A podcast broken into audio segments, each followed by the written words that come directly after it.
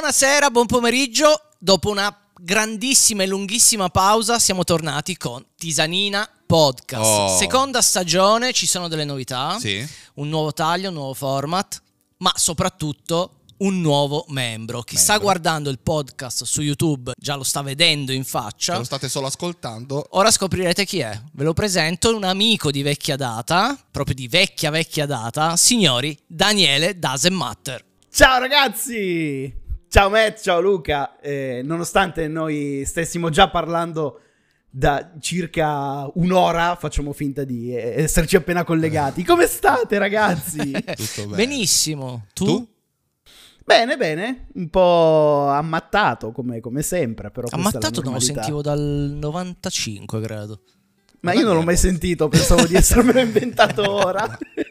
Dicevo, nuova stagione, nuovo taglio. Dani ci accompagnerà in questa nuova avventura. Ci siamo presi una pausa per mettere insieme le idee, capire dove volevamo andare a parare con questo podcast. Lo abbiamo capito e oggi eh, prendiamo la palla al balzo per parlare di un argomento che nelle ultime settimane Ha tenuto banco. ha tenuto banco.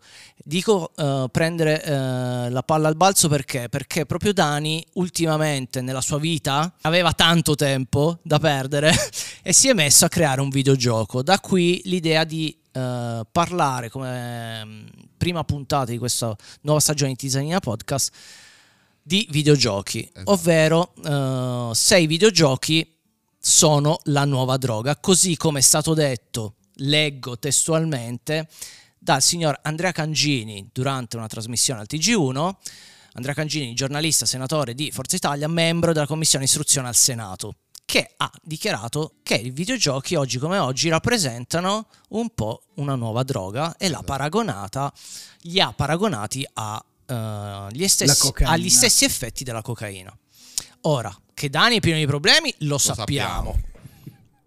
Ti Ma chiedo, pieno di cocaina. È un altro Ancora- discorso quello. Ti chiedo, uno, come ti è nata l'idea di buttarti a fare un videogioco da zero? Perché tu hai creato un videogioco proprio partendo da zero, non sapendo assolutamente niente. Ovviamente per chi non lo sapesse, Dani, se vuoi anche dire il titolo e sto videogioco dove lo trovano, perché... Sì, almeno- fatti pubblicità, vai, sei Eh. Ah, autorizzato. cominciamo con la promozione. Wow. Subito, Allora, prima il gioco puntata. si chiama Lo Stallone, è un horror psicologico in prima persona, diviso in tre capitoli. Il primo si chiama Sorellina, il secondo Paparino e il terzo Nonnina. Problemi familiari? Problemi familiari, certo. Sono disponibili eh, due di questi, il terzo deve ancora uscire su Steam. E il tutto è nato in realtà non perché avessi tanto tempo libero come mi ha accusato Matt, perché sfortunatamente il tempo libero mi manca, però ho grossi problemi nel dormire, nel dormire quindi ho detto perché non impiegare le ore notturne in qualcosa. Ah, quindi di l'hai nuovo? usato proprio come metodo contro l'insonnia? Sì, esatto, anche contraccettivo, perché il tempo che spendi a fare un videogioco è tempo tolto al sesso. Ci sta, ci sta. Non esiste più la melatonina, ma usiamo, costruiamo un videogioco, creiamo un videogioco da zero per dormire. esatto. La cosa divertente però è il come è nato, perché eh, non- mm, allora, fare un videogioco credo che sia il sogno di tutti i videogiocatori. Chiunque abbia mai preso un joystick in mano ha fantasticato sul fare un videogioco. Da che cosa nasce questa, questa cosa? Poi, Matt, mi taglierai se sarò troppo lungo e questo non lo sentirà No, vai nessuno. tu. io non ho mai avuto l'idea di fare un videogioco. Cioè, mi piacerebbe magari scrivere la storia, Ok. ma crearlo no. Cioè, so che avrei dei limiti a livello tecnico, quindi no- no- non mi è mai venuta questa idea. Però magari scrivere la sceneggiatura sì. Eh, vedi, comunque eh, ci- c'è magari quello che vuole fare le musiche per un gioco, quello che vuole scrivere la storia, quello che vuole magari fare solo la modellazione dei personaggi. Però è un pensiero. Non tutti lo sanno, ma comunque, come nel mondo del cinema, ci sono un sacco di figure che lavorano su un videogioco, sulla creazione di un videogioco. E Dani ha fatto come si faceva su YouTube. Tutto eh, lui. tutto lui, nel senso, hai, hai fatto tutte le figure professionali che stanno dietro Solo le creazione di un musiche, forse, Dani. Non sono Solo le musiche non Esatto. sono mie, esatto, perché se mi mettessi pure a studiare musica veramente mi, mi- mi- mi dovreste venire Sì, a trovare non a si scopa proprio Camposanto. più. no, no, di- direttamente sarei in una tomba. Comunque, tutto è nato da una sfida in realtà. Perché eh, su Twitch, eh, quando ho iniziato a, fa- a streamare, a fare le live, eh, mi occupavo solo e esclusivamente di videogiochi horror. indie. E la maggior parte di questi giochi che, a cui ho giocato li reputavo brutti e li non denigravo, però non ero pienamente soddisfatto del contenuto. Finché un utente mi ha detto: Ma senti, sono tutti bravi a parlare, tutti bravi a criticare, fatti tu il tuo videogioco come, come lo vorresti. E tu l'hai fatto. No, non è uno che prende le cose sul personale, Dani. Eh. No, no, no, no, eh, potete dirmi quello che volete, non sono permaloso. No, no. e lì mi è scattata una molla nel cervello, ho detto, cacchio, c'ha ragione. È un po' come quando eh, ci siamo sentiti noi youtuber per anni eh, commenti da parte di persone che non fanno parte di questo campo lavorativo e dicono ah dovresti fare le cose fatte in questo modo, no questo non va bene, fallo così e trovandomi io dall'altra parte ad essere il criticone ho detto è vero, mettiamoci le mani sopra no. e capiamo come funziona. No, in dico... realtà quello che voglio dire, Matt, l'invito a queste persone è quello di prima di criticare provate a farlo voi. Ah, Poi okay. dopo, con conoscenza, potete criticare. Vabbè, questo l'abbiamo sempre detto. Invece di criticare uno che fa video su YouTube, iniziate a fare i video e poi anche voi capirete. Sì, è, è, sempre quella cosa di non vedere tutto il mondo che c'è dietro, cioè alla fine vedi il prodotto finale, ma ignori totalmente tutto il processo Finché creativo e produttivo che c'è dietro. Se non ci sbatti la testa non lo capisci. Anche perché non è solo uh, quello, c'è anche tante altre componenti, c'è una stanchezza mentale, psicologica, cioè è un lavoro che ci ha stressato tanto e non lo diresti mai perché dici alla fine fai quello che ti piace, fai video, sei seduto. Quando racconti che c'è dietro anche uno stress mentale, eh, la gente fa sempre fatica a crederci. Stress mentale che tra l'altro è una delle componenti che c'è nella produzione di videogiochi, perché lo sappiamo che... Matt, io vorrei aggiungere una cosa a questo pensiero. Vorrei mandare un grosso vaffanculo al signor Walt Disney. Che no, disse... mi dissocio no, fortemente. Scusi. No, mi scusi, signor Walt, Walt Disney. Walt Disney disse: Se fai il lavoro che ti piace, non lavorerai mai un giorno della tua vita. È eh. una stronzata. E forse è il contrario. Forse è il contrario, ti stressa ci ancora tieni di più. più. Esatto, ci tieni di più e lavori il doppio. Sì. Eh, concordo. Detto questo, ti giro un po' la domanda che è quella di partenza di questa puntata. Tu, adesso che hai creato un videogioco, ti senti uno spacciatore? Mi servirebbe uno spacciatore più che altro. Eh, guarda, se vogliamo addentrarci subito in questo argomento, io mi trovo totalmente in disaccordo con questo accostamento che è stata fatta con la cocaina e, e i videogiochi perché è stato mh, scientificamente dimostrato nel corso degli anni che i videogiochi hanno un, un sacco di proprietà eh, benefiche per il cervello, per eh, il miglioramento della fantasia, lo sviluppo del, dei riflessi. Eh, come tutte le cose prese con abbondanza fanno male, ma lo stesso discorso lo possiamo fare per la pasticceria. Mettiamo un avviso che andare in una pasticceria può causarti il diabete a questo punto. Se ti mangi 200 torte in un giorno, stai male, ma non è che le torte fanno male. Come tutte le cose. Il troppo stroppia, dicevano una volta. Io, vabbè, ovviamente ehm, sono cresciuto con i videogiochi e ho l'età, sono dell'84, ho l'età per aver visto proprio l'evoluzione del videogioco, cioè ho avuto tutte le console esistenti, dall'Atari fino all'ultima PlayStation. Riconosco che ho avuto dei periodi di assuefazione, nel senso in cui giocavo molto e molte ore della mia giornata andavano uh, via così. Questo non vuol dire che mi ha creato dei problemi, perché vengo alla mia idea su, su questa questione la trovo un po' una scusa, la classica scusa per non guardare in faccia la realtà, ovvero se tu pensi che una persona si lascia influenzare, eh, facciamo un esempio, se io gioco a GTA e, e poi decido il giorno dopo di andare in un centro commerciale e sparare alla gente, non credo che sia GTA il problema, ma è lo Stato, le istituzioni che hanno fallito molto prima. prima. E quindi trovo sempre questa cosa di cercare una scusa per lavarsi un po' le mani uh, delle istituzioni. Abbiamo una scuola che uh, ormai è un po', diciamo, un po' per essere buoni, de- ehm, verso il degrado, nel senso è non vecchia, è, vecchia, è vecchia, ehm, non insegna più determin- cioè non è aggiornata su quello che stiamo vivendo adesso come società mondiale, proprio società odierna e moderna. E quindi la scuola è il primo passo, lo dico sempre, l'istruzione è la prima cosa che ti fa capire determinate cose. Fallisce prima quello del videogioco che ti crea assuefazione e ti, eh, secondo questi pseudo scienziati, psicologi, chiamiamo come vogliamo, che ti mette un'arma in mano, ad esempio. Matt, eh, per collegarmi a quello che stai dicendo, a proposito della scuola, ma vogliamo parlare della mezzaluna fertile? Ti sembra normale che nel 2022 sappiamo tutti che cazzo sia la mezzaluna fertile e ne devo sentir parlare in prima elementare, in seconda elementare, di nuovo in Le barbabietole da zucchero. Le barbabietole da zucchero. È giusto, è giusto avere un'infarinatura generale, sapere come siano Sì, andate le cose, però nella società in cui viviamo, secondo me dovrebbero arrivare degli stimoli più attuali.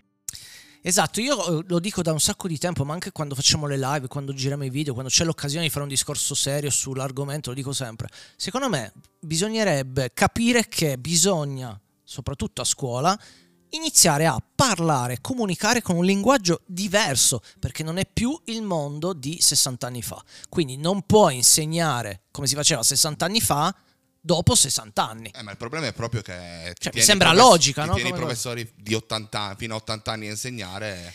Io non sono così convinto che poi un professore 45enne abbia il linguaggio eh, O abbia la libertà. Perché O molti, abbia la libertà molti di poter programmi farlo. scolastici non li decide neanche il professore, sono decisi direttamente dall'istituzione dello Stato. Quindi il professore non è che può andare lì e dire oggi insegno questo, tipo educazione sessuale è una cosa che a scuola dovrebbero fare tutti, ma a partire No, hanno già... un programma, hanno un programma da seguire, non, non gli si può dare. Esatto, quindi non hanno la libertà. C'è da fare, secondo me, un grosso lavoro a priori. Eh, sicuramente l'argomento è molto vasto. Mi posso trovare d'accordo su certe cose, nel senso, sì, effettivamente, quando abbondi, anche con i videogiochi, può creare una assuefazione. Esempi stupidi, abbiamo visto molti bambini, ad esempio, eh, con Fortnite, quando usci- sono uscite le notizie di un sacco di soldi spesi per comprare le skins, Carta di credito dei le genitori carte di usata. credito, quindi cioè, crea un po' quell'effetto. Ma perché? Ripeto, perché a priori c'è un qualcosa, c'è una mancanza, c'è un, Ma- un vuoto, Se tu un dici vuoto. è una conseguenza, non è la causa. Esatto, esatto. Guarda, Matt, vo- voglio dire una cosa a questo proposito, perché mh, è un argomento che mi fa abbastanza incazzare. Ehm, la dipendenza relativa al videogioco, secondo me, è molto relativa da persona a persona e soprattutto è legata più che altro alla proibizione. Io mi ricordo quando ero piccolino avevo l'orario per giocare imposto dai miei genitori. Sì, anch'io. Quindi nella mia mente da bambino era cazzo voglio giocare, voglio giocare, voglio giocare, voglio giocare. Oggi sono totalmente libero di alzarmi al mattino e stare tutto il giorno attaccato alla PlayStation. E hai non otto lo anni. faccio. e ho otto anni. Però Dani, Ma non lo faccio. Non, lo, faccio fai perché? soprattutto- Perché hai avuto no- una, un'educazione che ti ha portato a- ad essere così adesso. Ma certo, questo è Eh. in parte vero, ma dipende anche da persona a persona. Io più di un'ora non riesco a giocare perché mi annoio, nonostante sia un grande amante dei videogiochi. Eh, ma poi ci sono i- Sapete cos'è Cioè, cambiato? 50 e 50. Sapete Sì, cos'è sì. cambiato secondo me? Eh, poi ovviamente è una visione generale, non, non vale per tutti, però noto che forse oggi come oggi il videogioco o comunque il telefonino, il social, per i bambini è diventato ehm, il metodo con cui i genitori dicono te, Bravo. stai lì, così stai buono e io posso occuparmi di altro. Quando io ero bambino non era proprio così. C'era proprio una visione diversa del videogioco, nel senso era una cosa, anche all'epoca era, era vista male, dobbiamo essere sinceri. Io quando ero bambino ho avuto le prime console, i videogiochi erano visti malissimo. Ti fondono malissimo. il cervello. Questa è la Esatto, frase ti fondono il topica. cervello, esatto. Quindi già all'epoca erano visti male, però tutto sommato era una cosa mh, che proprio era ludica, nel senso si ritagliava il suo spazio all'interno della giornata, quelle come diceva Dani, quell'oretta, quelle due ore ritagliate eh, per giocare Io potevo giocare due ore il pomeriggio. e non venivano di più. usati come metodo per eh, farti stare buono. Non so se avete capito. Sì, sì, ho capito cosa intendi. Quello che hai detto è estremamente vero, ma secondo me il problema non sono i videogiochi, quanto il mezzo che è cambiato, perché eh, negli anni 60 si accusavano i genitori di parcheggiare i figli davanti al televisore. Questo mh, è rapportato chiaramente ad un discorso americano, perché eh, da noi... Vabbè, fa più figo, la moda, eh, no, la, la moda della televisione è arrivata più tardi, anni 70-80. Eh, però appunto la nostra generazione è cresciuta, tra virgolette, attaccata alla televisione. E io mi ricordo quando eravamo piccolini noi, i servizi del telegiornale eh, accusavano la televisione di rubare il tempo ai bambini che non uscivano più, non andavano più in giro, non avevano interazioni sociali. I videogiochi hanno un quid in più perché l'interazione sociale ce l'hanno, a differenza eh, di come siamo cresciuti noi attaccati alla televisione. Come dicevi tu, è cambiato il mezzo. Cioè, ci, ci posso stare in questo discorso, perché comunque siamo passati dalla TV, se vuoi, al videogioco, mettiamoci anche i telefonini con tutti i social. È stato un percorso, chissà dove arriveremo. Diciamo che era sbagliato prima e sbagliato adesso, secondo me. Sì, Eh, il problema è che eh, no, bisogna capire se la nostra è un'attenzione selettiva sull'argomento, quindi eh, no- non abbiamo una visione, abbiamo una visione di insieme sbagliata, o se effettivamente la quantità è aumentata, perché prima forse avevi solo la TV, adesso hai la TV, internet, il videogioco, il telefonino, i social, c'è una serie di cose che contribuiscono a creare la situazione. Ma guarda, dipende che anni lo rapporti, perché se parliamo della nostra generazione ti posso fare un elenco di i miei genitori erano stati soggiogati dai servizi al telegiornale e a me era vietato guardare i Power Ranger, perché dicevano che erano violenti e ti insegnavano la violenza. E non ho mai avuto un Tamagotchi perché c'era è successo lo scandalo di quella ragazzina che si è suicidata perché gli è morto il Tamagotchi. Cioè ogni generazione ha, Ha la suo... Sì, diciamo che il terrorismo psicologico c'è sempre stato.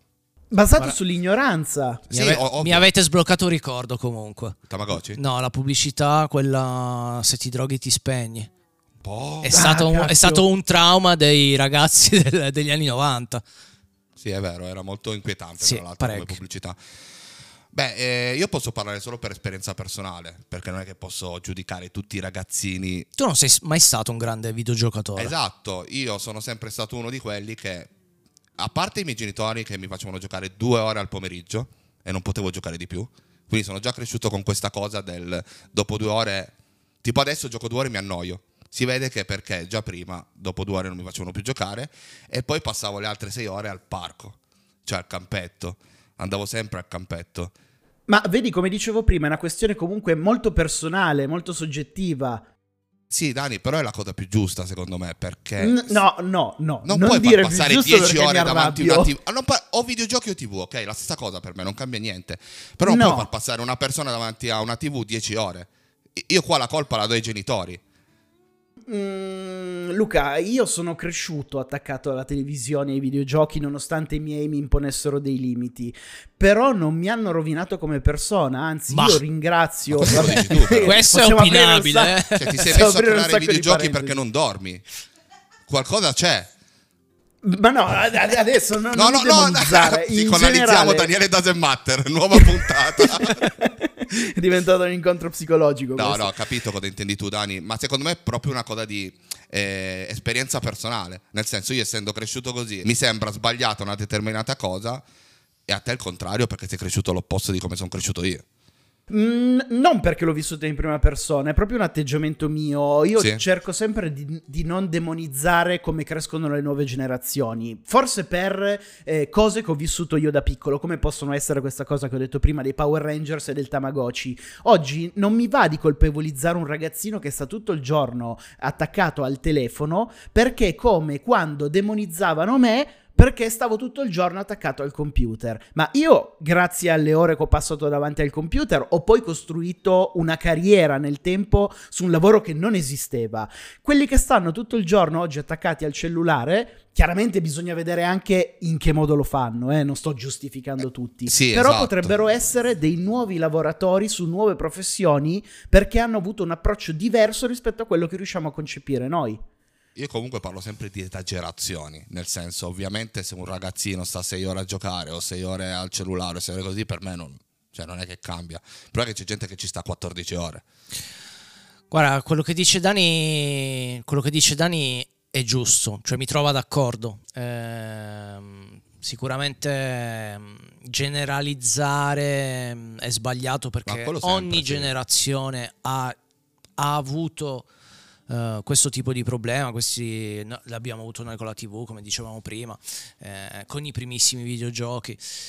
Trovo però che la quantità di informazioni che si ricevono adesso è talmente elevata da così tante fonti diverse, che sia TV, che sia videogioco, che siano social, che non riesco a paragonarlo a prima. Cioè, prima riuscivi in qualche modo ancora mm, a isolarti, ora è molto, molto più difficile eh, andare al parco.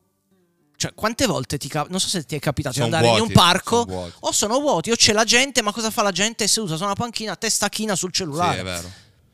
Ma il discorso è perché andare al parco dovrebbe essere la cosa giusta da fare? Solo perché l'essere umano è cresciuto in 2000 anni di evolu- in, mille- in millenni di evoluzione in questo modo senza la tecnologia, allora abbiamo deciso che questa è la cosa giusta da Ma non, fare? è- non sto dicendo che deve essere giusto solo quello, sto dicendo Un po', che un po'. cercare di trovare una quadra per far sì che una cosa non prevalga l'altra. Secondo me è anche sbagliato andare 24 ore al Esatto, parco, sì. cioè, capisci? Quindi cercare una quadra, un bilanciamento tra le due cose lo trovo più, più sano, ma secondo me non è quello il problema, cioè quella è solo la conseguenza.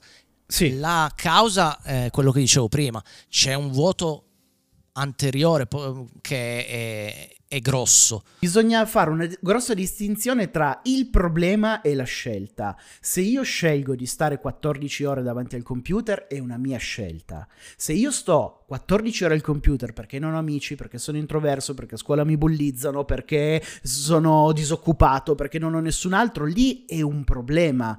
E bisogna Sì. aiutare eh, Esatto. come tutte le dipendenze ma la scelta per una passione per una cosa che si come può essere un videogioco ci sono state delle giornate dove io ho passato 18 ore al computer ma sono consapevole che magari non è sano per il fisico ma sono consapevole di quello che sto facendo Però te la butto lì, se tu avessi un figlio e tuo figlio gioca, non so, 12 ore al giorno a GTA, però lo vedi, faccio il nome di GTA per dirne uno, eh, non, non me ne vogliate, però lo vedi che ha delle sessioni dove, diciamo, la sua esperienza diventa parecchio tossica perché succede molte volte.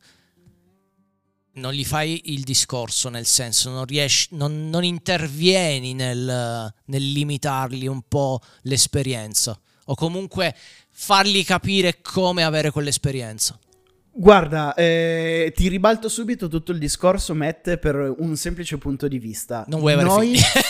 No, vabbè, a parte quello, noi siamo una generazione diversa dai nostri genitori. È molto più difficile che un- i nostri genitori si sedessero sul divano insieme a noi a giocare ai videogiochi di quanto noi possiamo fare con i nostri figli. Diciamo che noi siamo abbiamo una un generazione plus diversa. abbiamo come Mio genitori. papà, non- cioè 20 anni, 10 anni fa, non sapeva cosa facessi su Facebook. Io oggi so perfettamente tutto quello che può fare mio figlio su Instagram, Facebook, Snapchat e via dicendo. Siamo una generazione diversa, preparata in modo diverso. Io sono d'accordo con te, ma proprio perché lo so, proprio perché so cosa c'è lì sopra, un po' di paura l'avrei a dare a mio figlio un cellulare in mano a 8 anni. Sono sincero. Però capisci, tu sai che cos'è un parental control, gli Sì, puoi mettere i blocchi sì, al computer, sì, sì, sì, no, sai come controllarlo su Instagram, sai dove andare a vedere cos- dove potrebbe fare le cose sbagliate. Abbiamo più strumenti per gestire la situazione rispetto ai nostri genitori. Quello è vero.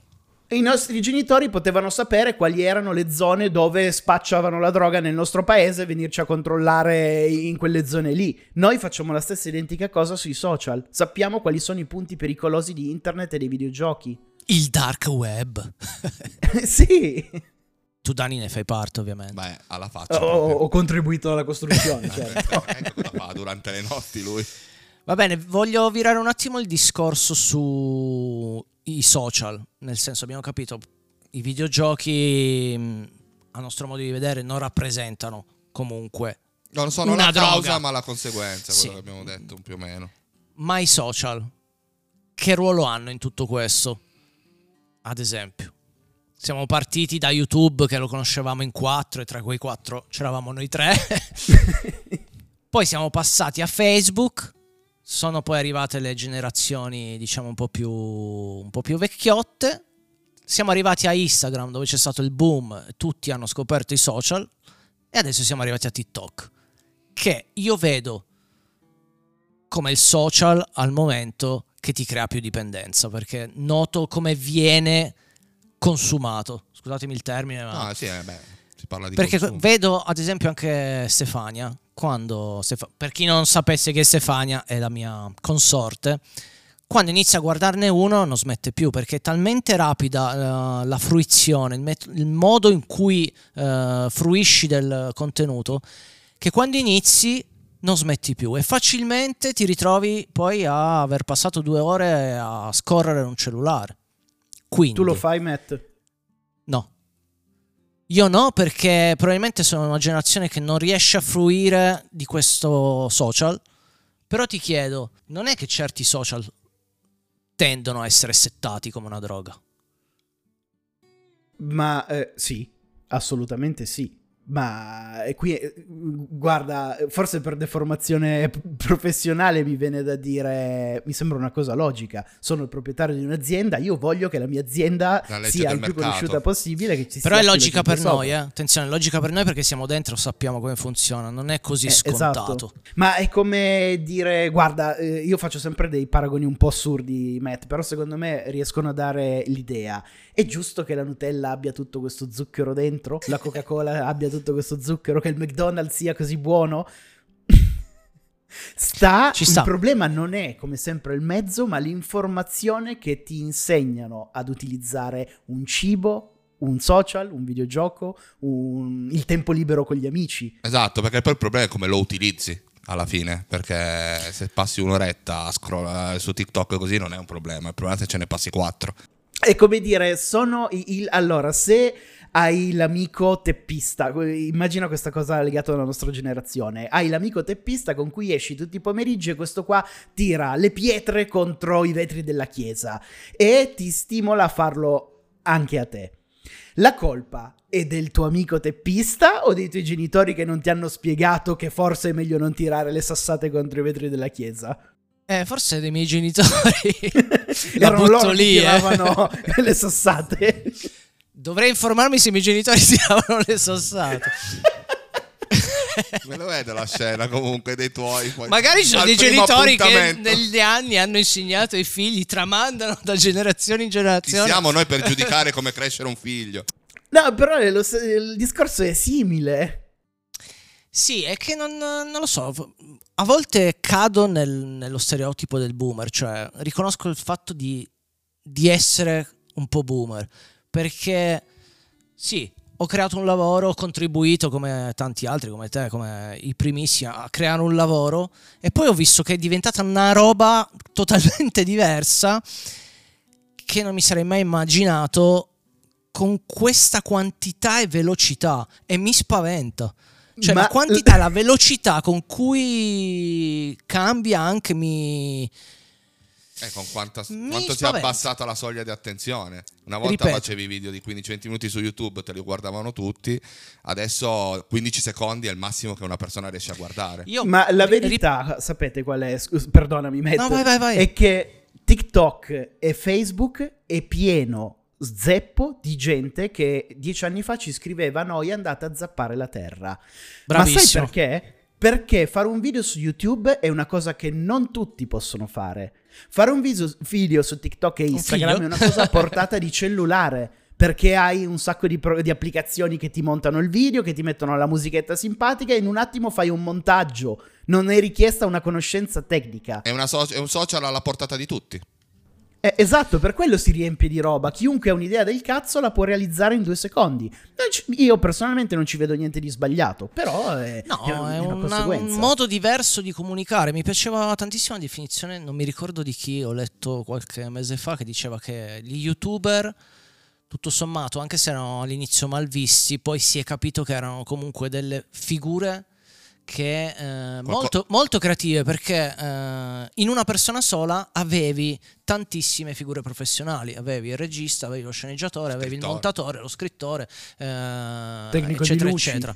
Mentre il TikToker questa cosa non la ha perché eh, è veramente a portata di cellulare, quindi schiaccia un tasto, 10 secondi, eh, finisce lì e in più c'è di fondo un'arroganza, diceva questo articolo, che contraddistingue un po' questa, questo modo nuovo di, di, comunicare. Vedremo, il futuro ci dirà chi sì, aveva ragione. Ha, solo alcuni hanno la parte creativa perché altri vivono di trend. Quindi poi alla fine ti vedi sempre lo stesso video fatto da tante persone. Ma guardate, io credo che sia semplicemente una roba ciclica perché tendiamo Dici? a... Mm. abbiamo, come dicevate prima, talmente tante informazioni, esistono talmente tanti mezzi che cambiano di giorno in giorno, ma in realtà si ripetono sempre le stesse cose per, perché TikTok non è nient'altro che Vine di sette anni fa. Esatto, bravissimo. Che tra l'altro uh, la cosa che io trovo assurda è che molte volte, ad esempio, noi quando mettiamo i video su YouTube, adesso ci siamo un po' specializzati, tra virgolette, con le reaction, no? Molte volte arrivano dei commenti del tipo, eh però alla lunga più o meno la reaction è sempre la stessa. Anche, e non è vero, perché in realtà poi cambia il programma come fa a essere uguale. Cambiano i personaggi Però, all'interno del programma e ti esatto. portano a fare una reaction diversa. Però mi fa sorridere perché poi la stessa persona va su TikTok e sì, vede un milione di video uguali, ma proprio uguali identici, sulla stessa identica cosa. E quindi niente, mi lascia sempre un po' stordito. Ecco, se devo trovare una parola per riassumere questo periodo storico social della mia persona è stordito. Mi sento un po' stordito da tutto ciò. Ma guarda, Mette, io un po' che sto dicendo una definizione e spero che Tisanina Podcast possa darmi l'oni- lo- l'onerificenza di questa cosa. Una parola veramente Secondo... difficile da dire. Scusa, eh, sì, voglio infatti... provare. Onoreficenza. Ce l'hai fatta senza problemi, a differenza mia. Noi ci troviamo nel periodo storico del medioevo dell'epoca digitale. Pensateci, abbiamo eh, metodi di comunicazione impensabili fino a vent'anni fa, una velocità assurda, informazioni in qualsiasi momento, ma nonostante questo riusciamo a credere ancora alle bufale, a parlare di complotti, eh, a eh, insultarci, parlare di, di, di, cose assurde tramite il web e sfruttarlo come se fossimo veramente ai tempi del Medioevo. Siamo al brucia la strega digitale. Sono assolutamente d'accordo, ti faccio l'esempio stupido. Uh, quante volte mi viene chiesto, Metta, ascolta, ma come si fa questo? E la mia risposta è, io se vuoi te lo spiego. Ma guarda che se scrivi su Google come si fa, ti esce, ti esce. ma parecchia roba sull'argomento. Eh. Prima e... di ricevere la tua risposta. Sì, ma c'è di fondo una, pig- una, pigrizia devastante, l'abbiamo detto anche in altre puntate. La soglia di attenzione ormai è a- ai minimi storici e siamo veramente tornati indietro, siamo al Medioevo. Volevo, mentre parlavi, mi è venuto uno spunto. Uh, tornando indietro all'istruzione, come creeresti la sinergia istruzione social? Bisogna modernizzare, bisogna cercare di istruire e insegnare usando una comunicazione diversa. Come si può fare?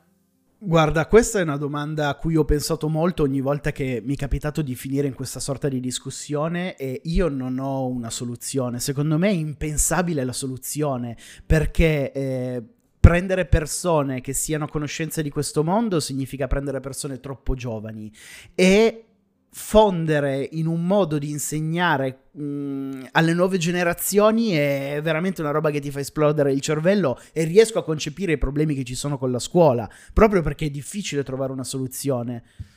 Ti faccio un esempio. Io qualche mese fa, anzi forse anno, sì anno, uh, durante la pandemia tra l'altro, uh, ho trovato dei corsi online, adesso non mi ricordo, un'università americana faceva dei sì, corsi ma non, non, ti cresce il pene, l'ho fatto anch'io, non è vero, No, no, non funziona. Ah no, io no, non funziona, è rimasto uguale.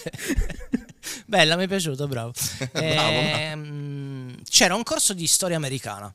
E tu dirai, che palle, perché ti devi mettere a studiare storia americana a 35 anni? Ho trovato una bravissima professoressa che con dei video molto rapidi, di 3-4 minuti, con delle slide, dei disegnini, tutto animato, stile Scottex, per intenderci, no? Mi ha spiegato un sacco di cose e io ero super mega attento perché aveva il taglio che eh, il mio cervello ormai ha per apprendere le cose oggi come oggi. Secondo me è una sinergia, un nuovo modo. Qualche strumento si può Il usare. problema non è la materia, come te la spiegano. Ma è sempre stato così. eh, Secondo ai me, eh. secondo me, uno studente va a scuola, si siede su un banco. Se tu gli fai una lezione con un supporto video, è molto più recettivo che leggere sul libro. Non ci piove. Guarda, Meta, hai toccato un tasto fondamentale che secondo me si collega perfettamente con l'argomento di oggi, ovvero i danni portati dai videogiochi, ma un esempio assurdo è Call of Duty. Togli la violenza da Call of Duty, vogliamo mettere la preparazione che ha un qualsiasi ragazzino che segue la storia di Call of Duty sulla seconda guerra mondiale rispetto a quanto possiamo ricordarci noi dalla scuola? Assolutamente sì, ma anche su tutta una serie di costumi, armi. Informazioni storiche in generale. Quindi mi dai ragione. Ma quindi, Assolutamente la so- sì. ma quindi la soluzione è questa che stai proponendo te? Secondo In me teoria, bisognerebbe, a bisognerebbe iniziare pian piano con le dovute eh, accortezze a, a creare una specie di ibrido, quindi avere dei supporti sempre più multimediali che eh, aiutano, soprattutto lo secondo me il punto focale è riuscire nuovamente ad attirare l'attenzione dello studente, perché oggi come oggi uno studente va a scuola e si annoia. Se io riesco a spiegargli le cose con divertimento, con un mezzo diverso, una comunicazione più rapida, più veloce, più, più nelle sue corde, più a cui è più abituato, no? Sì. Secondo me si può iniziare a ricreare delle basi importanti. d'accordo, sì. A noi quando, noi, quando eravamo piccoli, ci piaceva leggere. A me piaceva leggere.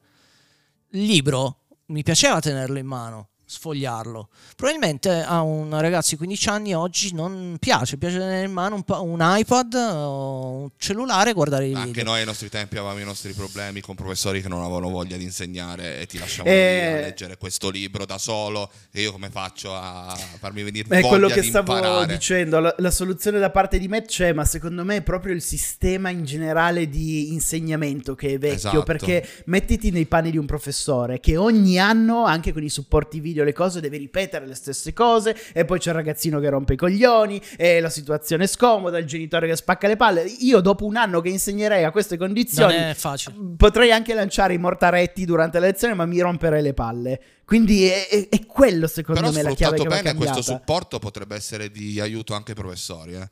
Ma eh, basterebbe che un professore registrasse un video e poi lo proietta, così non si No, rompe le palle a ripetere le stesse cose. Però. No, quello no, però come dicevo, un- supporto sicuramente... Credo e so, qualcuno me, me l'ha detto in, in questi mesi che in qualche scuola si usa spesso e volentieri il supporto multimediale, cioè sta prendendo piede. Nel nord Però Europa come di- tantissimo. Sì, sì, però come dice Dani, alla base ci deve essere un cambio di mentalità del sistema. Io poi, vabbè, ho la mia visione sulla scuola, soprattutto quella italiana, che secondo me come è strutturata è totalmente sbagliato. Io sarei per fare l'esame di ogni materia e quando l'hai passato si va avanti, cioè avere alle superiori la struttura che hai poi All'università, all'università, sì. in modo che sei già preparato a una tipologia di studio e non Ma hai come- il salto. Come fa il sistema americano, che con tutti i difetti che ha comunque il sistema americano per quanto riguarda l'istruzione, secondo me, tolti i costi, che sono proibitivi, hanno un sistema molto intelligente. Io vi faccio un esempio, alle superiori ho fatto grafica pubblicitaria ed ero bravissimo nelle materie che competevano la mia, eh, la mia specializzazione, ma ero una capra in matematica. Ora, Esatto, io sono già con d'accordo questo che... sistema vedi, trovi cosa sai fare e cosa ti piace. Ti prepara Esatto. meglio alla vita alla fine, cioè è giusto che sia sono- così. È giusto avere un'infarinatura di matematica, ma le espressioni di secondo grado non mi sono mai tornate utili nella vita e probabilmente mai mi ritorneranno utili. Quindi perché devo abbassare la mia media e essere considerato una capra quando in realtà sono bravissimo in quello in cui mi sto specializzando, ma non bravo in matematica, che non mi interessa e non mi serve per la strada che ho scelto io? Assolutamente d'accordo. Sì. In più ti aggiungo, immetterei un bel po' di materie artistiche. Ad esempio, troverei molto utile a livello sociale, oggi come oggi, una cosa come teatro. Cioè avere una materia come teatro, anche opzionale, ma che comunque rappresenta un po' una parte del programma scolastico, può aiutare molte persone a socializzare, molte persone chiuse che si chiudono dietro i social, che riescono a comunicare solo attraverso i social. Una materia artistica come teatro, io lo dico sempre, sarebbe molto utile. Teatro perfetto per sbloccare una persona timida. Poi io sono una persona assolutamente eh, inutile a livello nazionale, nel senso io non conto niente, non sono io che prendo decisioni, però se ho pensato io, povero stronzo, una cosa del genere, credo che chi ha più esperienza di me ci possa arrivare. Beh, come gli Credo. sport, anche gli sport, come, come Lo sport, lo sport, importantissimo. In Italia abbiamo palestre che, che cadono a pezzi da sole. È tutta, è tutta una serie di cose, non c'è solo un mattoncino, per questo torno all'inizio per fare la mia chiusura. Quando sento il senatore che dice il videogioco è una droga, la mia risposta è no, senatore, perché questa cosa che lei sta dicendo è solo una conseguenza di una serie di cose sbagliate che si stanno sommando da un sacco di anni che le fanno apparire questa, questa conseguenza, ma in realtà il problema è a monte.